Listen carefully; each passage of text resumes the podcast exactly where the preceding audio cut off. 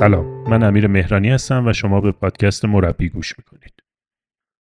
یه مدت قبل توی یکی از شرکت هایی که باشون همکاری می‌کنم یه فرد جدیدی به عنوان مدیر ارشد وارد شد و من ایشون رو از قبل میشناختم. ما یه تعامل کاری مختصری قبلا با هم داشتیم ولی هیچ وقت در واقع نزدیک نبودیم. یعنی آشناییمون صرفا در همون ابعاد و محدوده های تعامل کاری بود که داشتیم. وارد اون شرکت که شد من رفتم پیشش که در واقع یه گپی بزنیم و یه خوش آمدی بهش بگم و یه مقداری کمک کنم اگر که در واقع نیازمندی داره و دغدغه‌ای داره برطرف بشه و انگار من با این هدف رفتم که صحبت بکنم.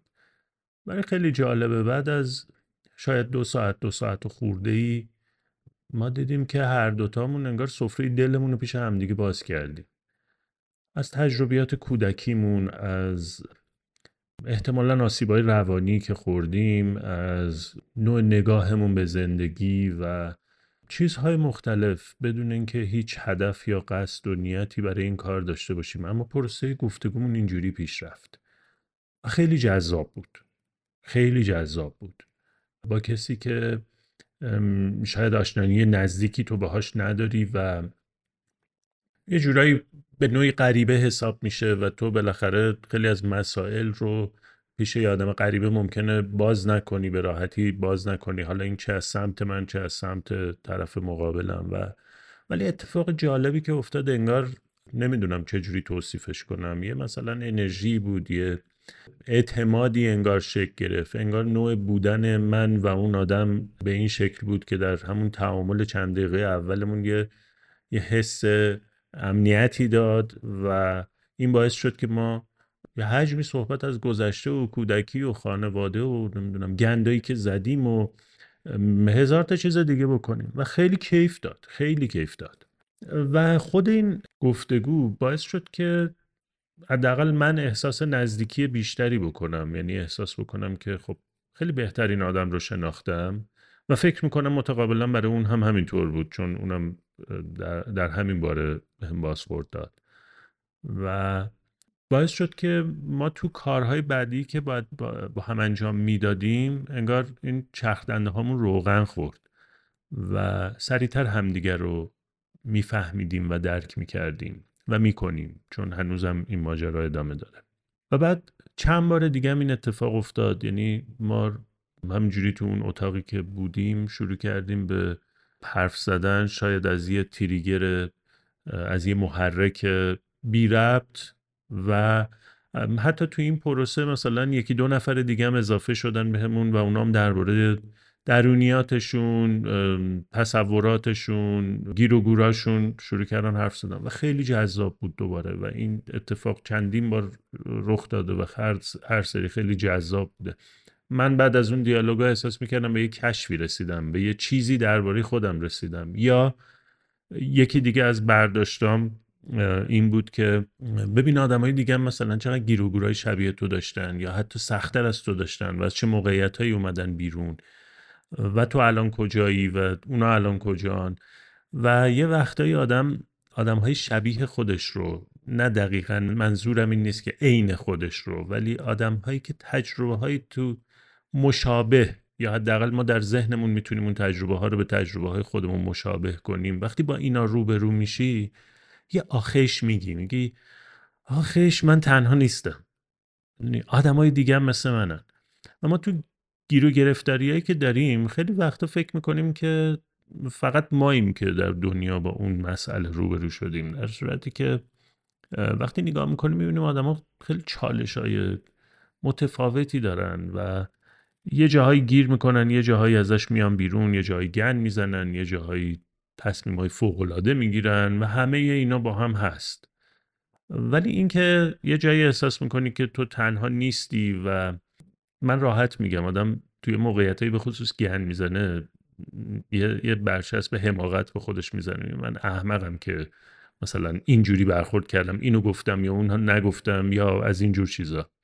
بعد تو نگاه می‌کنی می‌بینی که دیگران هم هستن و اونا تصمیم های احمقانه می‌گیرن یه ذره حست نسبت به خودت بهتر میشه. میگه من تنها کسی که در واقع تنها آدم احمقی که مثلا گن می‌زنه نیستم بقیه هم همین جوری هن.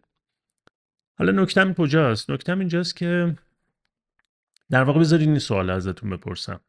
گفتگوهایی که داشتین و خیلی حس خوبی بهتون داده احساس کردین به یک کشفی رسیدین به یه شهودی رسیدین به یه درکی رسیدین به یک یا چند نفر نزدیک شدین و حال خوبی داشته براتون چه شکلی بوده؟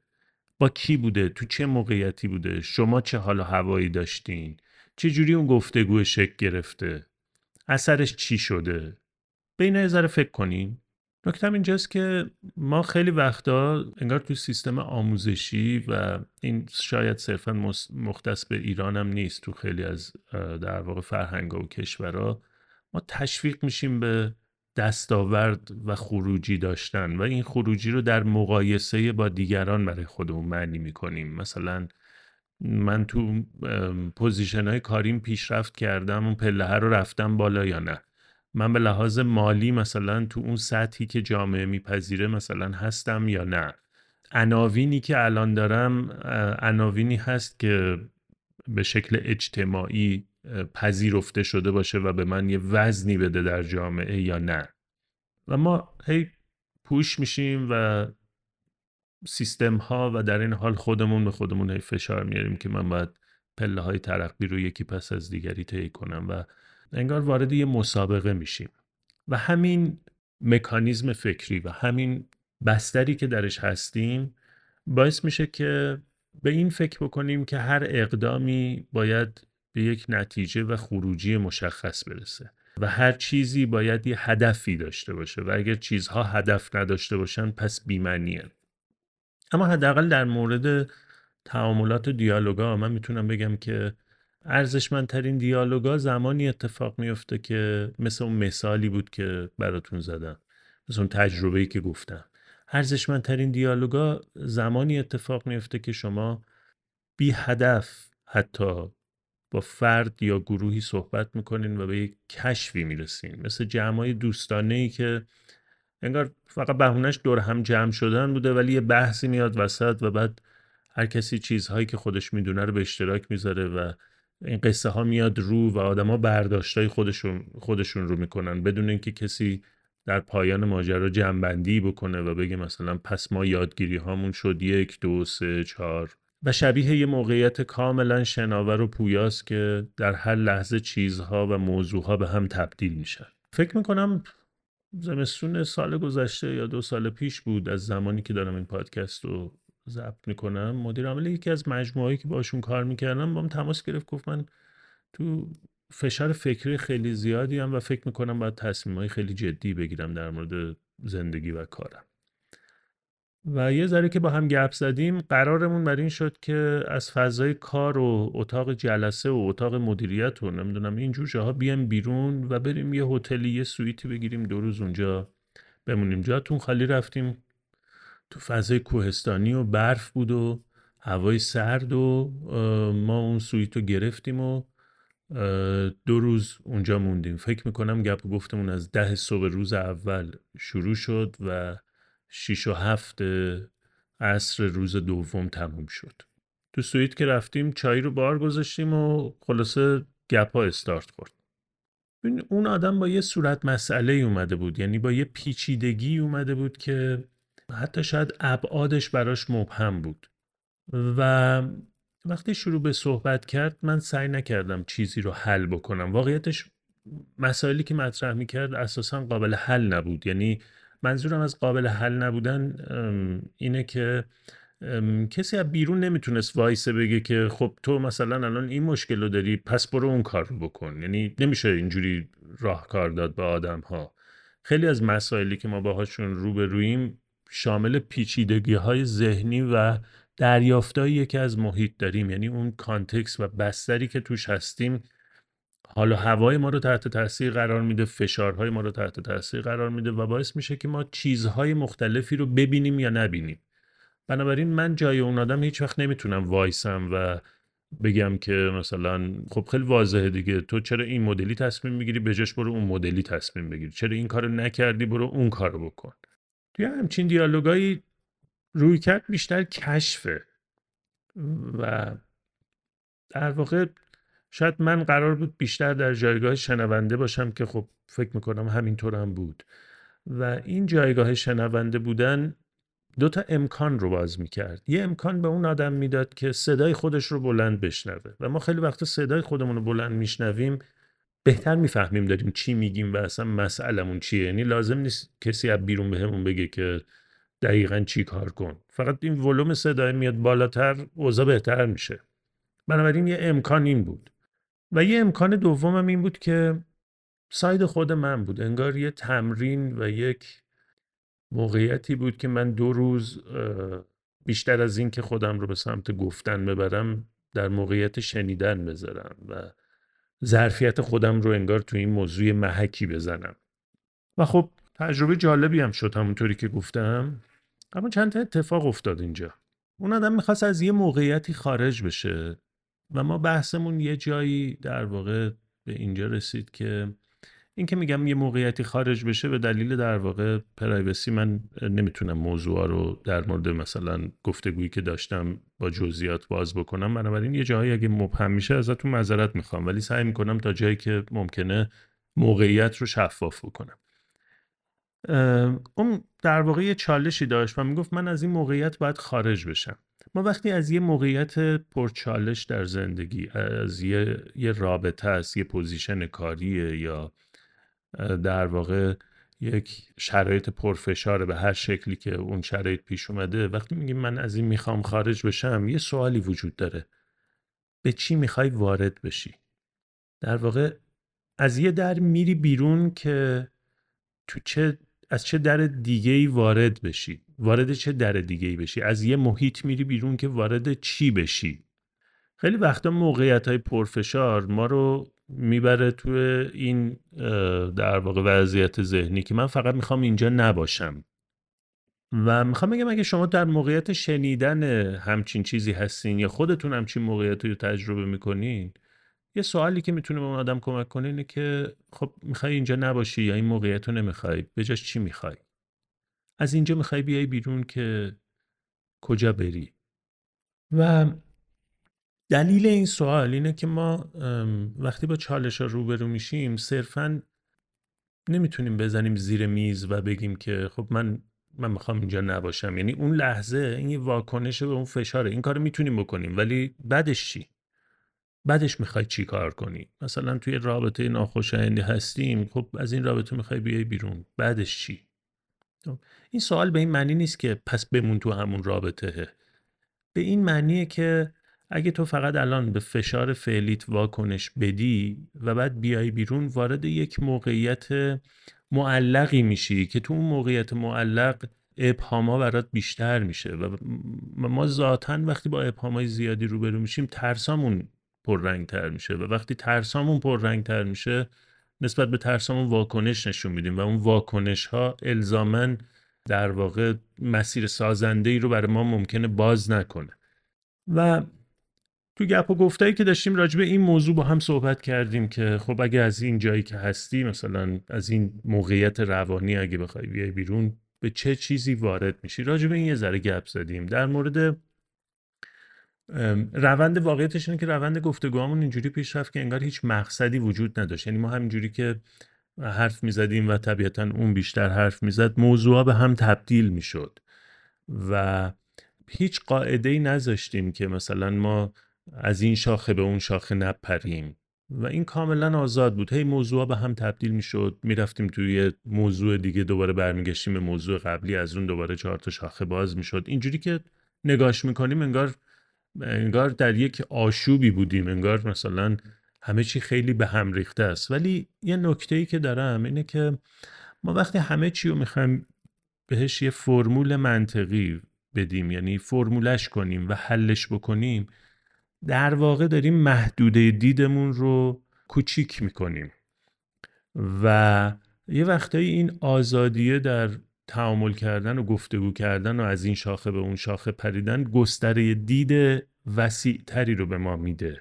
و ما همه چیز رو نمی‌تونیم مهندسی کنیم و بشکنیمش به اجزا و اجزا رو حل کنیم و بعد بگیم حالا هر کدوم از این اجزا که حل شدن به هم میچسبونیم اون کل رو درست می‌کنیم. این چیزیه که تو بحث حالا تفکر سیستمی هم مطرح میشه و یا در نگاه کل نگرانه.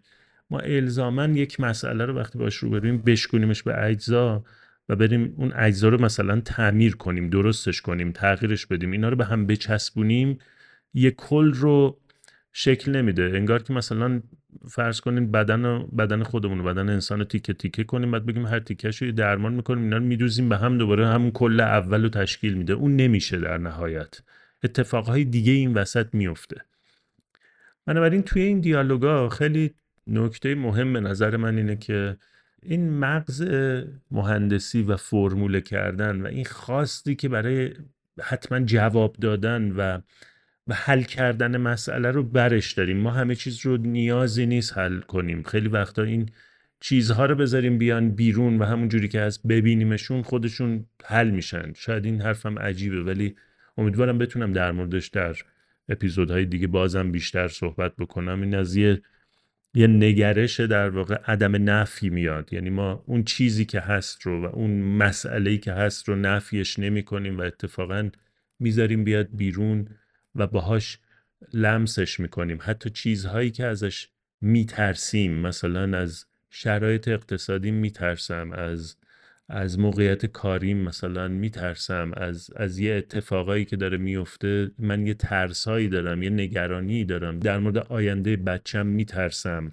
در مورد آینده زندگی میترسم. اما خیلی وقتا این ترسا رو نفیشون می‌کنیم یعنی معتبر نمیدونیمشون. یا یه روش دیگه نف کردنشون اینه که خیلی سریع می‌خوایم براشون راهکار پیدا بکنیم. از یه, یه ترسی بروز می‌کنه در و بعد سریع می‌خوایم که یه راه حل براش پیدا بکنیم. بعضی وقتا باید بذاریم این ترسا بزنه بیرون و ما لمسشون کنیم. ببینیمشون. من یه کلاسی می‌رفتم یه دوره شرکت کرده بودم که این دوره توسط خانم مارگارت ویتلی برگزار می‌شد. مارگارت ویتلی یکی از افرادی که تو حوزه در واقع تحول و رهبری تحول در دنیا آدم شناخته شده و کتاب های خیلی زیادی داره و تو این سالم جز آدمایی بود که خوندن مطالبش و دنبال کردن محتواش روی نگرش من خیلی اثرگذار بود. خیلی پنجره های جدیدی رو برام باز کرد. تو یکی از جلسات کلاسش یه حرف جالبی زد. ما داشتیم در مورد تحولاتی که در دنیا هست و شرایطی که در دنیا هست گپ می‌زدیم. مثلا گرمایش زمین و شرایط محیط زیست و روی کردی که در واقع دولت ها در کل دنیا دارن و این جنگی که بین کشورها وجود داره نه به معنی جنگ در واقع حمله کردن و مثلا با اسلحه و نمی‌دونم ادوات نظامی حمله کردن نه. به این معنی که این جنگ بین منافع در واقع وجود داره. داشتیم راجع به اینا حرف می‌زدیم و خب نتایج تغییرات زیست محیطی مثلا می‌تونه به گسترش مهاجرت شکل بگیره. حتی اون بازی منافعی که کشورها دارن داره باعث میشه که مهاجرت ها بیشتر بشن. همونطوری که مثلا در مورد سوریه دیدیم الان در مورد اوکراین می‌بینیم. همونطوری که در مورد کشور خودمون داریم می‌بینیم که چه حجمی از آدم ها مهاجرت می‌کنن. مثلا این یکی از طبعات مسائلی که وجود داره. و خب مهاجرت ها باعث میشه که در واقع تغییرات فرهنگی اتفاق بیفته در مثلا کشورهای دیگه.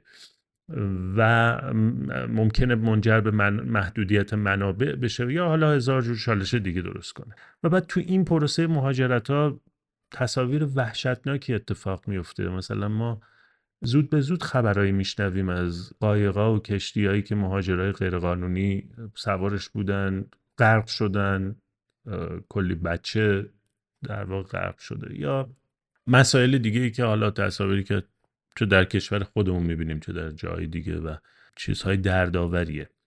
و خانم مارگارت ویتلی میگفتش که در واقع همه میگن که مثلا اخبار بد و اینا رو دنبال نکنین. من اتفاقا میرم اینا رو نگاه می‌کنم برای اینکه ببینم اون دردی که وجود داره رو خودم بتونم بهش نزدیک کنم و بفهمم چه شکلیه. وقتی مثلا یه اتفاقی در یک کشوری یا در یه شهری یا بین یه آدمایی میفته و این اتفاق ناخوشاینده و منجر به مرگ آدما میشه یا منجر به آسیب های جدی میشه من خودم رو سعی می‌کنم به اونا نزدیک کنم که بفهمم اون درد چه شکلیه. چون در فهم اون درده که میشه به این فکر کرد که چه کارهایی رو میشه انجام داد یا چه روی کردهایی رو باید داشت و چه روی کردهایی نباید داشت.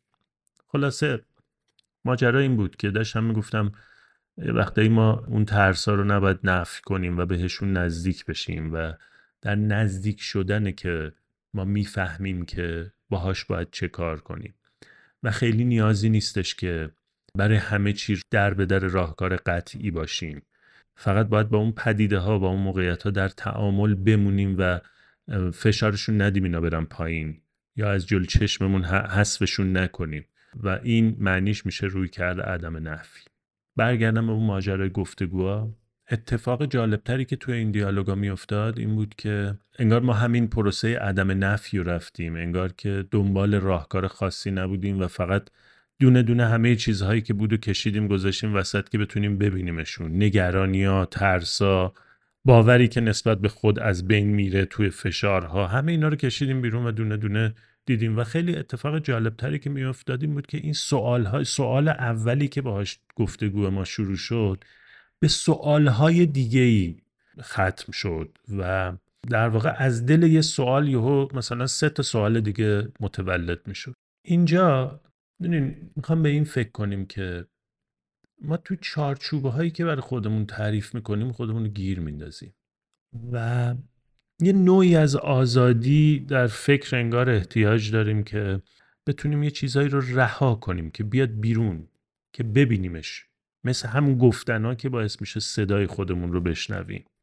و در نهایت یه همچین دیالوگای دیالوگای بداه هست. یعنی ما از قبل برنامه ریزی نکردیم که بگم من اول اینو میگم بعد به این نتیجه می‌رسم بعد احتمالا مثلا طرف مقابلم مثلا ممکنه سه تا حالت جواب بده. اگه حالت یک رو گفت من چیکار می‌کنم؟ اگه حالت دو رو گفت چیکار می‌کنم؟ و اگه حالت سه رو گفت چیکار می‌کنم؟ همچین فضایی رو واردش نمیشیم. و این یک اکت بداه هست این یک اقدام بداه هست و اگر به جریان زندگیمون از یه نمای بالاتر و کلیتر نگاه بکنیم می‌بینیم که ما خیلی در واقع ما بداه پردازیم در صحنه زندگی. داریم داریم بداه عمل می‌کنیم. چون ما نمی‌دونیم در نهایت نمی‌دونیم که فردا چه اتفاقی میفته حالا خود این موضوع بداه پردازی ما رو میرسونه به یه بحث دیگه که بحث رویارویی با آدم قطعیته که این رو هم من فکر می‌کنم در اپیزود آینده در مورد این موضوع صحبت خواهیم کرد که اصلا تصور ما از عدم قطعیت و شیوه برخورد ما با عدم قطعیت چیه. ولی برگردم سر داستانی که داشتم برای شما صحبت می‌کردم اون مثال اول و خاطره اول تعریف کردم. این خاطره دومم تعریف کردم که بگم از گفتگوهای بی هدف استقبال کنین. یه وقتایی توش چیزهای جالبی در میاد. و همه چی نیازی نداره که برنامه ریزی بشه و پلن بشه و تیکش بخوره و ما مثلا اینجوری احساس کنیم در پایان روز که خب این کارها رو انجام دادم و تسک لیستم رو سفید کردم خالی کردم و الان پس می‌تونم احساس خوبی داشته باشم. در واقع از این یه وقتایی به این بازی رقابت باید نگاه بکنیم و یه وقتایی یه دکمه توقفی براش بزنیم. بیایم بیرون.